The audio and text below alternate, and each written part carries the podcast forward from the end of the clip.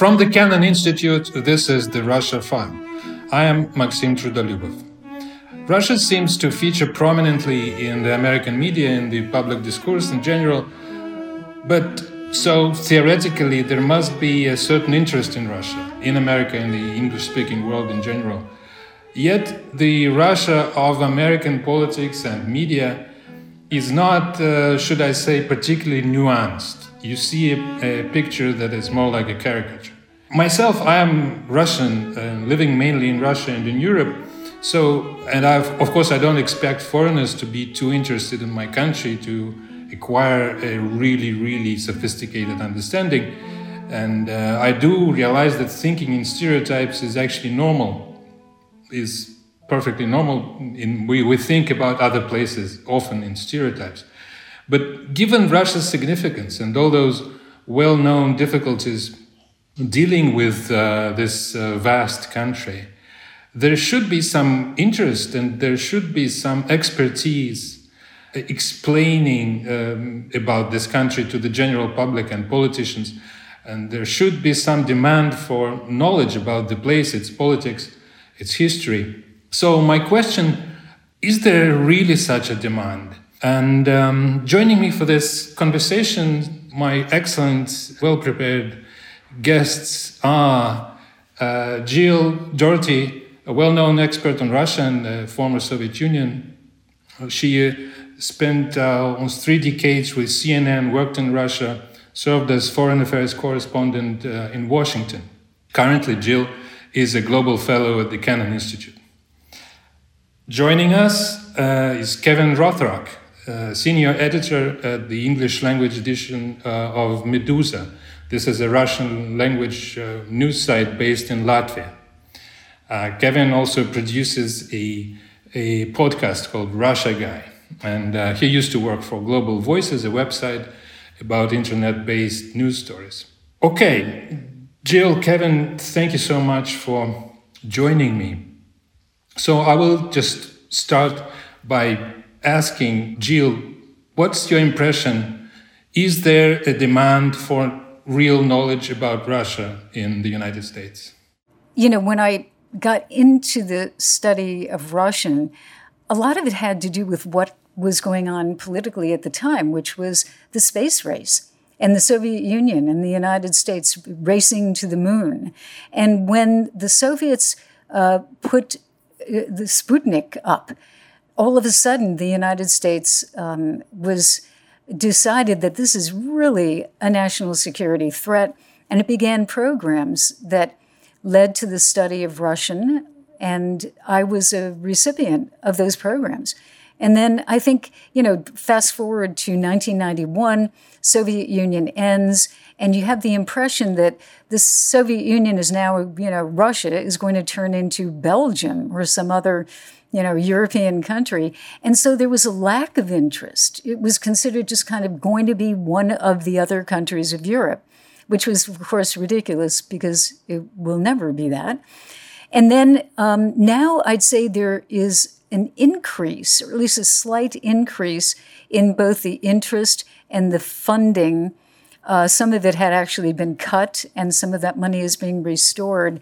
And I do believe that there is some growing interest, judging by the students that I have at Georgetown and judging by students that I've interacted with at the University of Michigan. There is increasing interest in Russian and Russia on uh, perhaps a broader basis on the um, regional studies areas. But, uh, but I think that that's important. It's not enough, but at least I think it's beginning to come back. Okay. Uh, thank you, Jill. Kevin, this image of Russia that is, at least that's my impression because I'm not in the United States, but my impression is that uh, this pervasive image that's, uh, well, probably mostly negative, uh, speaking about Russia as some kind of beast, right? So it's a dangerous animal and uh, we never know what to expect, etc. Why do you think, is this true? Just this, is this impression true and uh, why this may be so? Well, I mean, I think I think you're right that to the degree that most Americans think about Russia, which is probably exaggerated in the discourse between either Russian analysts or American analysts who study Russia, I think generally the talk of Russia is exaggerated because most Americans go through a day and don't think about Russia. That's pretty typical. Um, but when they do, at least in the contemporary context, I think it's impossible to appreciate that without viewing it through the kind of partisan lens that is popular right now. And so if you're sort of Republican leaning or if you're a Trump supporter, you're inclined to be very skeptical about all the news stories that have been around for the last several years about Russian political meddling, because that you would view that as sort of the liberals or the Democrats' attempts to delegitimize the legitimate president. And if you're a Democrat or, you know, if you have antipathy for Mr. Trump, then you're inclined to think, well, either Russia directly meddled and got him elected, or at the very least, the Putin regime resembles a kind of politics that appeals to Trump, and that's bad because it's uh, it's it's too transactional. It's not value based and, and things like that. So I think in terms of how Russia is viewed by contemporary Americans, you have to appreciate the partisan aspect there, and it has has very little to do with Russia. In fact, has every everything to do with you know domestic politics in the United States.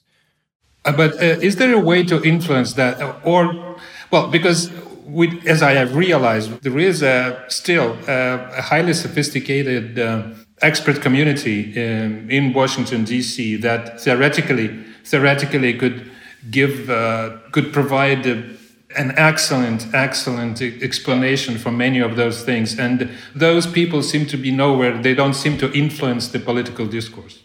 Well, it's, it's, there's sort of a paradox, I think, because on one hand, there was profound interest in Russia and the Soviet Union during the Cold War, and and there was funding for language and so on, and it was like you know top of the top of the charts in terms of American concerns, uh, both in academia and in the government. And then with the fall of communism and with the, the Russian Federation, you get a, a, sort of steep dropping off of kind of popular interests and the government's interest in investing in Russian studies. But at the same time, Russian expertise, and this was happening before the end of the Cold War, but accelerated with the collapse of the USSR. Russian expertise in the United States kind of becomes decoupled from. This is my understanding. It's become it becomes decoupled from sort of U.S. government expertise, and it kind of can pursue an independent path that is not weighed down by either the dichotomies of the Cold War or the kind of expectations of reinforcing U.S. state interests. And so it becomes it's sort of a thousand flowers bloom and it's there. There's not a single ideological dichotomy that that you that you can kind of classify every Russia person in. I mean, like I know there's still an inclination to be, you know, are you kind of sympathetic to the Kremlin or are you do you hate the Kremlin? There, that's there's there's people do still try to force scholars into these boxes, but I think when you get away from say policy discussions and move into sort of pure academia, that no longer makes sense. People can't be fit into these kind of these narrow categories, and that's I think that's I guess to, I'm just arguing that on one hand you do have less sort of popular interest in Russia among Americans, but you could also argue, I think, persuasively that American expertise on Russia has never been better. Oh, yeah, that's that's actually quite interesting. Yeah, and uh, Jill, what do you think? There is this impression, and I think Kevin partly addressed that, but uh, there's this impression. A lot of Cold War stereotyping kind of survived the time and uh, continues to be operational. Is this true? And is this what role American media, US media, plays in that, if any? What do you think about American media as uh, a source for this kind of uh, stereotyping? I'm thinking of something that happened to me once a few years ago. I was still working for CNN, and I was uh, at the State Department in the booth where we have our little office. And we always had the TV. We had several TVs. They're all on and they're silent. And at one moment I looked up and I saw the hammer and sickle and then these kind of Soviet images that were so, you know, in the back of my mind, like uh, they're part of my psyche. And I actually had like this electrical jolt. And I thought, wow, what is that? And it was an ad for The Americans, the TV show which of course I became addicted to. So I think you've got, we've kind of got two discussions going on here. I mean, one is among the American public how they view Russia, whether they're actually interested in Russia. And then you have, again, the Russia experts or people who get into the study of Russians. So I'm trying to kind of, you know, break it down for myself. I think among the American people, they are interested in Russia to the extent that they believe that it is kind of the Soviet Union. You know, it's this big, scary place. It's got nuclear weapons. Uh, it's trying to do bad things around the world. And it has these, at the same time, kind of cool, really interesting symbols like, you know, red and tanks and uh, the the hammer and sickle and all of that. So there's this kind of retro interest in it. But it, I wouldn't call that interest. I just say it's kind of titillating, you know, images of this place that people that doesn't exist because the Soviet Union is gone number 1 and then also you know it it, it is not really a knowledge of a country. And I think one of the problems and I really feel it strongly is that the Soviet Union if you wanted to brand the Soviet Union in kind of an advertising way it was really amazing branding because again, you had martial music and you had big boots and you had tanks and weapons and all of these symbols. And now what do you have? You know, Russia essentially is a little unbranded. I mean, you could say, yeah, you have Putin and you have um, maybe some of the negative things like when stories pop up about poisonings and things like that, or invading Ukraine, etc. It comes up. But essentially, if you were to ask a person on the street in America, what is Russia? What, what is it all about? I think they would be really hard pressed to say, what is contemporary Russia? Because it is not easy for anyone to really explain what's going on with Russia. So that, I don't want to talk too long here, but I mean, I think that's kind of the popular dilemma. And then among experts, you've always had kind of the cultural studies people, people who want to read Dostoevsky, and I was one of them who love the Russian language and are addicted to the language. And they're all kind of over there you know, working on their masters or their PhDs. And then you have the people who are more in area studies. And I think actually this, both of those may be areas that could be growing. I believe firmly that interest in Russian and the culture of Russia will always be there. But I think politically, let's call it regional studies, which is where a lot of universities are going, more, you know, broader uh, study of Russia and the region. There are people who are interested in that. There are more students. I teach two courses. I've taught two courses at Georgetown. And there are some young people who are really very deeply interested in this kind of foreign policy, regional studies.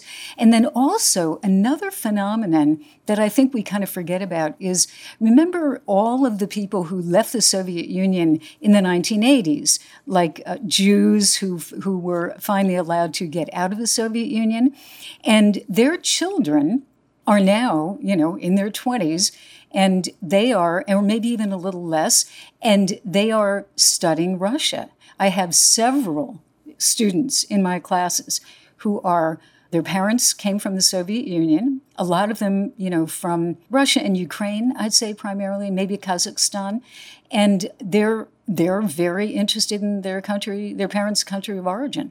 Just to follow up a little bit on what you were saying, just like you said that you were interested in reading the books, the literature, um, and I've read a lot about people like, I don't know, James Billington, Kennan, George Kennan, who at some point started uh, their interest in Russia, grew up out of uh, fascination with the literature, with the culture, etc. Is this true to a certain extent today? Uh, what is uh, people's kind of entry point, the um, point of attraction what, what is it? Is it culture or is it Putin and uh, you know politics? You know, I think it's both. I, I really do. Um, at least judging by the people that I know, the younger people who are getting into this field. Um, but I do think that Russia is different. I mean, the cultural attraction of Russia is, I believe, very strong. And some of it could be you know, sometimes it's even negative. But I do think that Russia, in the, at least in the minds of Americans, is not Belgium. It's not France. You know, it is, it's something different. And, you know, obviously that could be a very long discussion about the attraction between Russia and the United States. And we're both gigantic countries and, you know, people going to the West and discovering or going East and discovering things. But, I do think there's there's always kind of a little frisson of excitement when you get into people who are interested in Russia. It's different. Kevin, uh, can you tell briefly your story? Why you, being a very very American person, suddenly developed an interest in this uh, vast, faraway place? Uh, what was your entry point? I know that there's there's almost like a compulsion to for this question to be a kind of like cue to give you my my two minutes about why I love Russia and I'm so drawn to it for this or that reason. I, I don't really feel that way. Russia, I don't love or hate Russia. I think it's interesting. I don't know if it's the most fascinating place on earth, but honestly, like it's just I kind of started doing this and enjoyed it enough that I stuck with it. if I have to be completely honest, but I would say that that I mean, I, I watched a lot of Soviet movies when I was in college. That was kind of like what got me interested in the language enough to sort of stick with it. But more than anything, it's actually again this is like a very american thing but it's the americans who studied russia that i met along the way. And then of course some of the russians that i met along the way too but honestly mostly the americans because i've had more contact with them just being living in the united states for the most part is that these the, the Americans I meet who do this are really really great people, and so it's kind of like wow, this is these are an interesting an interesting bunch, and a lot of these Americans I'm talking about are actually probably you know Russian American or Jewish Soviet American and so on, because um, as as Jill as Jill mentioned, you know a lot of people that get into this field have have heritage that goes back to the to Russia or the Soviet Union or something like that. I don't. I don't. As far as I can as far as I know, my relatives are from somewhere in Europe, but I don't think they're distinctly from from Russia. I, all I can tell you is that I'm white, and um, my last name has Germanic origins, but uh, I don't know beyond that. And so, yeah, I'm just you know, I, I, in fact, the other thing that I'll admit is that to the degree that I kind of had any knowledge or awareness or interest in Russia as a as an adolescent, it was probably from the very same sort of popular American culture that we would now say is very pernicious to American understandings of Russia. So I'm talking about like spies like us and geez, I don't know. so spies like us really stands out, but but all, all those Cold War like what's another one? Uh, the Experts, which is a John Travolta film. I don't know if you've seen that, where they're brought into a small Soviet town to train them in the hipster ways of the 1980s it's it's it's meant there's like an entire it's a KGB run town. This is nonsense, obviously, but it's a KGB run town that's that's that's completely fluent in English. But it turns out they've only gotten so far as the 50s in terms of slang and popular culture and, and trends. And so they bring in some hip, some like cool guys from the 80s, who it's John Travolta and someone else. Total nonsense movie you know very poorly informed about anything to do with with Russia or the Soviet Union. But I watched these movies as a kid, and so when I got to college and had the opportunity for the first time to study Russian, I thought to myself, like, what is that all that? What is all that about? That's what a strange thing. Do I, if I go to this class, I'm gonna, am I going to have an even greater appreciation of of uh, John Travolta and and uh, Chevy Chase, Chevy, not Chevy Chase and Dan Aykroyd? I mean, like, these are the things going through my head. So I, I won't pretend that that it was sophisticated. Uh, um, motivations or anything. But that's a great story. I mean, that's that's that's actually a great story. I mean, that's very similar. I, I might say sometimes people ask, Maxime, why have you started? Why you took up journalism? I mean, you know, did you want to, you know, serve your country? You know, develop a public good or something? But that was because in the '90s I couldn't find a, a decent job. I was supposed to be an architect, and uh, it was really hard to be an architect at the time. And being a originally a, a, translator, actually, then journalist, it was kind of fun, but. Uh, and we started a, a new product. It was a new media, so it was interesting, but rather than that no uh, so i wasn't like dreaming of being a journalist and um, yeah but um, another question is this um, when i see uh, russia the way russia sort of uh, functions in american media but not just in american media in some british media as well i think uh, especially if it's literature, sort of literary cent- centered uh, things like book reviews. Russian literature, Russian names, seem to be a symbol of something very sophisticated. At least that's my impression. it's uh, you know the poetry, the uh, the the, no, the great novels of the 19th century, uh, and and and they sort of they they're kind of decoupled from the political the Russia of politics, the Russia of uh, today's uh, current uh, news, etc. So is there is this impression right? Uh, because obviously, yes, I'm not in there. I'm I'm outside. I'm in Russia and in Europe is there a good Russia? That's the question. Yeah, absolutely. I think that's an important distinction to make too, because when when you listen to American political rhetoric, it's almost entirely negative, and but they're they're not talking about Russian literature or Russian culture for that matter. They're talking about Kremlin policies. I mean, that's like the, when you hear that kind of rhetoric, it's really Americans identifying the entirety of Russia with either Putin or the Kremlin, and that's that's implicit when we say the Russians, when we're talking about a political story. And I think that that can be misinterpreted when it's heard either abroad or by by speakers who don't speak English as a, as a first language. I think that that can be lost in translation, and it can be misunderstood by Americans too, for that matter. Jill, what do you think? Is there a good Russia? I hope so. Um, you know, I think I wouldn't call it good or bad, Max. I think I would call it um, a fuller picture of what Russia is about. I mean, in my dreamo vision of what kind of uh, stories or reporting we would have on Russia, it would be a fuller version of and vision of what Russians are doing right now. And I think especially young Russians. I mean, I think Russia is changing. I don't know where exactly it's going, but if you look at some of the statistics that are coming out of like the studies from the Levada Center, Maria Snegovaya is doing work over at SIPA. There are a lot of um, people now who are looking at young people, and I think they they're different. You know, they are much more open. It's all really because of the internet, essentially. And they're much more open to the West. They speak other languages. They travel more. And I would like to see more reporting about that and probably less about the, you know, micro focus on Putin and every single thing connected with him. And one of the reasons I'd like that is that the news hole, as we call it in the trade, is very, very small right now. You know, if you have a story about Russia, it's probably the only story that you're going to get for a week. And it's if there's something happening like Navalny's poisoning or whatever, that's what's going to fill that hole. And so there is no space right now. There is so much news in general.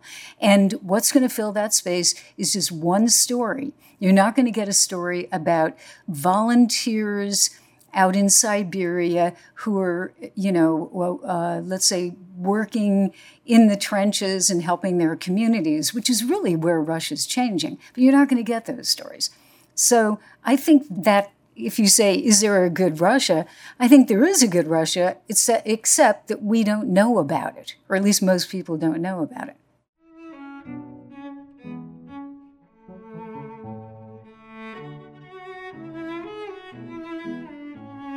Something that I, I see from my point of view as alarming is this that uh, whenever the Kremlin, uh, Russia's politicians, talk about the grassroots movements and uh, uh all kinds of uh, NGOs that, that they deem dangerous, they always imply that those are uh, foreign funded. Essentially, what they do, they deny agency. They say that nothing that has not been allowed is essentially funded by someone else and is a tool, is a weapon by a hostile nation. And what I see recently, have been seeing, maybe I'm mistaken, in the States, and whenever there are statements about those new movements, grassroots movements, including identity movements of various kinds, uh, when I see people saying that uh, those are not real, those have been um, instigated by, including the Russians as well, I kind of see an echo of that of uh, denying the agency, the real substance. Uh, so like everything is is this. I mean, if you take this to the point of uh, of the absurd, the, the Russian thinking, the kind of military thinking, is that everything is a weapon. So essentially, you know, NGO is a weapon, demonstration is a weapon. A song is a weapon, a YouTube channel is everything. So this kind of thinking, it's of course it's not that bad in the in the states, but what do you think? To what extent it's um, real? This uh, uh, denying the agency to movement. That's an interesting thing, Maxime. Um, the way you're approaching that, I, you know, obviously Russia thinks the United States and the West are fomenting color revolutions. And then you're right that maybe in the United States, people of the more conservative bend think that identity politics is kind of fomented by the enemy or you know it's it's kind of an organized movement. I tend to believe that we're just in a very very important period of change in the united states that kind of can get messy you know when there is big societal change. The country is much more diverse we have many more people from mixed uh, racial and ethnic backgrounds. Just we've never been as diverse. And so this could be just kind of that rocky period where you have to kind of come to the understanding that this is what we've got. We've got a very diverse society. It's no longer predominantly white. And a lot of the approaches that we used when it was, you know, Anglo Saxon white um, approach just won't work anymore. But what's next is the question, you know, how do we bring everybody into this? How do we divvy up? Uh, power and influence. And the, so I, I, tend to take a much longer view personally on this, that we're just kind of in the, the shoals of change. And it, I firmly believe it's going to get better because it is a fact. It's just simply a fact. We're going to have to deal with that diversity. And I think, you know, Russia too, I think what Kevin was talking about in terms of, you know, Soviet history is really, really true and I do think that there is something in Putin's Russia, which I'm going to call infantilization, you know, that they just, they sometimes the people in the Kremlin believe that Russians are like infants, that you can't really trust them. If they, if left to their own devices, they'll make terrible mistakes, or the country can be destabilized. And we have to, as a result, keep it very, very locked down and controlled because chaos is lurking outside the gates. And to me, this is a really, it's an insult to the mentality of Russians because Russians can build their own democracy and they can make mistakes. And sometimes those mistakes can be very serious. But eventually, that's how a democracy is built. You just have to make mistakes and you still try to build it. The Kremlin has said, I actually had this discussion a number of years ago, where I said to a person who was working for the Putin administration, Do you actually believe in democracy? And this person said, Well, of course I do. Of course we do, Jill. Yeah, no question. And so I, I said, Well, then why not just let people kind of do what they want to do and vote for whomever they want to vote for? And he literally said, because we can't trust it, because they'll make a mistake. Maybe they'll vote for the communists. Maybe they'll vote for somebody else. We, we just can't trust it. Eventually we will, he said. you know, but I mean, when? When? Was my question, and it still is. Yeah, maybe just for a concluding little round, um, uh, what do you think is um, there's this alarm? I've read many, many pieces in the American press by uh, Russianists, by people who study Russia, who say that uh, tenured positions are getting uh, closed, that there's less and less. The Russian language is. Um, uh, attracting less interest, etc., etc. So, what do you think? You know, just to come back to the beginning of our discussion, that what do you think could be done? Is there really something that could be done to return uh, this, you know, study of Russia as a uh, as a reputable uh, as a reputable job, uh, as a as a mission? What could be done to make it interesting again? As I said earlier, I do think that the the scholarship on Russia right now is probably better than it's ever been, simply because it's not hindered by by the kind of ideological confines of the Cold War. Obviously, in terms of funding, it's not as good as it's ever been.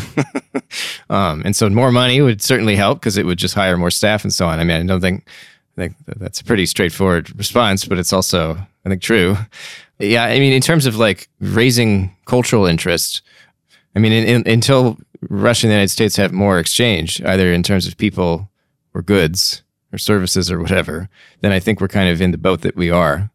If I mean, a lot of I think, at least in the United States, a lot of the expertise, the waves of expertise have kind of come in in flux with the the waves of expats and so on. And so I don't know, maybe there'll be another mass exodus of, from Russia, and we'll get a whole new flavor of, of a big influx of of uh, the new the latest Russian intelligentsia, and that'll just get us going on a whole new thing. Words of a real patriot, a real Amer- American patriot. Jill, what do you think? I think there are two sides to it. If you look at the um, humanities studies and you know Russian language, Russian literature, etc., I think it's going to be very difficult because you're facing not only that part of it, but you're facing humanities studies versus STEM. And right now, STEM seems to be winning because people say, well, what am I going to do with a PhD in Nabokov? You know? because there just aren't the opportunities to study and do that type of work. So that legitimately is a problem. But I think if you look at the area studies, security studies, et cetera, which includes the language, there's no question, that I think it's more hopeful there. But I do believe that the US government must put more money into the study of Russian.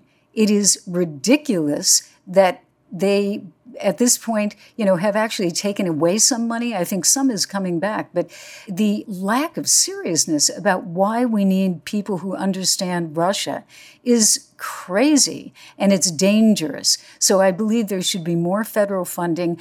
I got into Russian, even though you could put me in the kind of humanities side of it.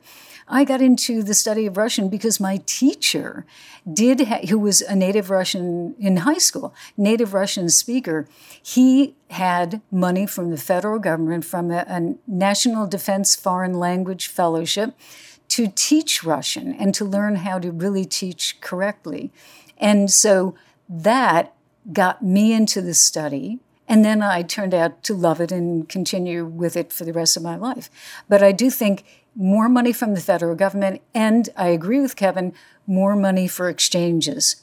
Because I was an exchange student in the Soviet Union, and uh, I did it twice, and it literally changed my life.